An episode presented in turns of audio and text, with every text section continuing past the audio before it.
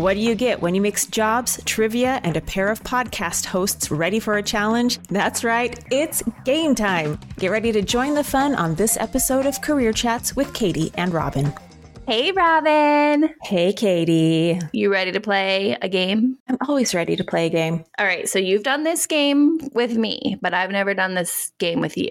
Oh. We're going to play Guess That Pay. Woo woo! Woo woo. Show me the money, honey. All right, so for today's theme, we have outdoor related jobs. Fun. And you're going to guess the pay. All right. So, our first job these are farmers, ranchers, and other agricultural managers. Okay. Okay, not just workers, they're managers. So, the managers are going to run establishments that produce crops, livestock, and dairy products. They typically work outdoors, but they also may spend some time in an office since they're managers. Their work is often physically demanding. These managers typically need at least a high school diploma and work experience in the related occupation. Employment is projected to decline 5% over the next 10 years, but despite the declining employment, about 88,000 job openings exist. Most from people retiring, so we do need more people like going into this field.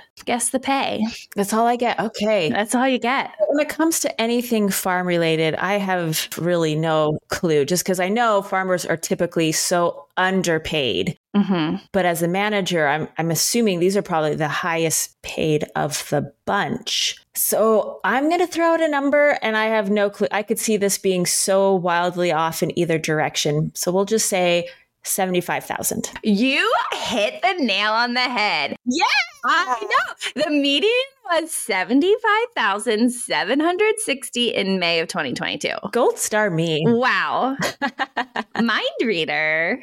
Okay, are you ready for the next one? Yeah. These are water transportation workers. So, water transportation workers operate and maintain vessels that take cargo and people over the water. Education and training requirements vary with the type of job. There are no educational requirements for entry level sailors and marine oilers, but other types of water transportation workers typically complete the U.S. Coast Guard approved training programs. So wait, a water transportation worker. Is that just a fancy way of saying like a sailor, a captain of a boat? Because at first I thought these were people like transporting water, not transporting people over water. No, no, no, no. They are in a boat of some variety transporting either goods or people on the water. So you're working on the boat. You're not transporting water. They're not the captain of the boat, but they're working in the boat, helping. Well, I think water transportation workers is a broad term. So captains might be in here, Okay. but you're working on the water. Oh, well, that makes the salary so broad too. Give me such hard ones, Katie. What's up with that? I don't know what to tell you. Overall employment, though, is projected to grow 2% over the next 10 years, which is just average. And there's about 8,800 openings for water transportation workers projected each year. That's not a lot. No, not, not a ton. So again, this is one of those things where I could see it being low, but also see it being really high. You know, they need the people. Mm-hmm. Uh, let's go with. I'm going to be generous, or I'm going to say ninety thousand. Oh, that's a nice number. that's what you usually say to me. That's a pretty number. Um, it's wrong. so the median annual wage for transportation workers was sixty-six thousand one hundred in May of 2022. Okay, you could tell me any number, I'd be like, oh, okay, that makes sense. Yeah. All right. Number three. These are conservation scientists and foresters. So these people might not be outside all the time, but it's outdoor related. So I wanted to include it. Conservation scientists and foresters manage the land quality of forests, park, rangelands, and other natural resources. They work for federal, state, and local governments on privately owned lands or in social advocacy organizations. Most of these scientists and foresters work full time, but schedules might vary. You will typically need a bachelor's degree in forestry, natural resources resources or related field. The employment is projected to grow 4% in the next 10 years, which still falls into average. But listen to this little number there are only 3,000 openings projected each year. Ooh. Yeah.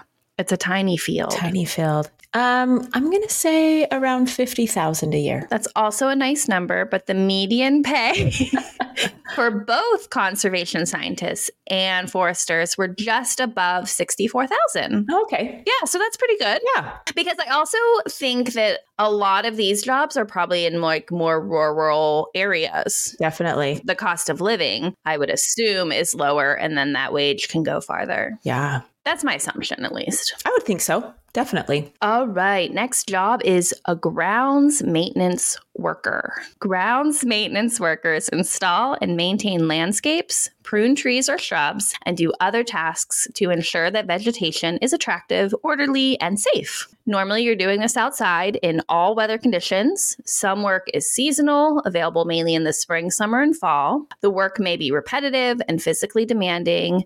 It may require frequent bending, kneeling, lifting, shoveling. Workers typically do not need a formal education credential and are trained on the job. However, if you're going to work with pesticides or fertilizers, you might need to be licensed depending on the state. Employment is average, projected to grow 3% over the next decade. However, there are tons of jobs for this 170,300 openings projected every year over the next decade. Yeah. A lot of jobs. Well, it makes sense. There's a lot of grounds that need to be maintained in the world. So guess that pay. I wish our world was different. It seems like sometimes the harder and more labor intensive the job, the lesser the pay. I'm going to say around 45,000. That was pretty close. So annually in May 2022, the median was 36,000-ish. They also gave an hourly wage which was $17.39. I remember I had a friend in high school that did that in the summers, which for a high school job, Right. it was more money than we were making, you know, our friends were making. And he always came back super tan and fit. So, you know, there's some other benefits there. Yeah, I actually had a friend in high school who did the same thing over the summers. And then now, as an adult, he owns his own landscaping company. Nice. Next up are surveyors. I'm sure we've all seen these people and not and as a kid probably didn't know the name. They out there with a tripod and then they're Yes. Mhm. Yes. So many times I'd see them be like, what, what, what's going on? What is that? Why are they in the road?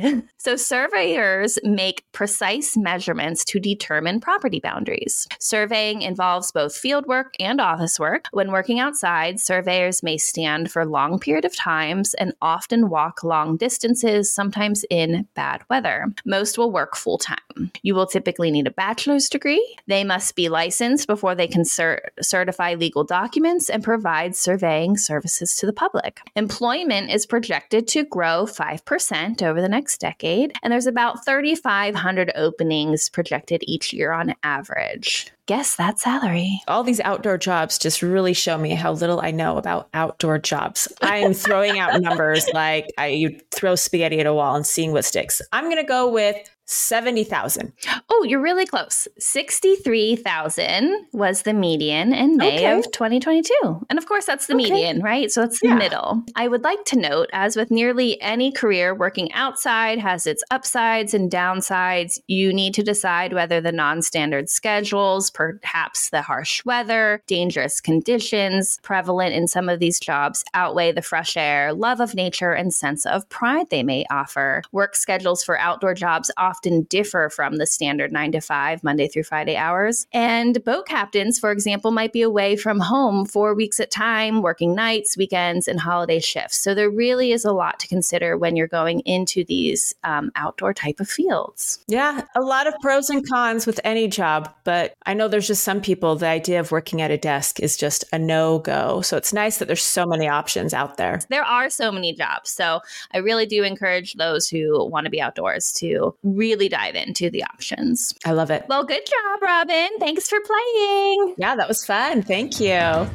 Career Chats is hosted by Katie Huddleston and Robin Coney. Show notes and guest info can be found on our website, careerchats.show. If you enjoyed this episode, we'd love you to subscribe and share this podcast with your friends. Until next time, stay curious.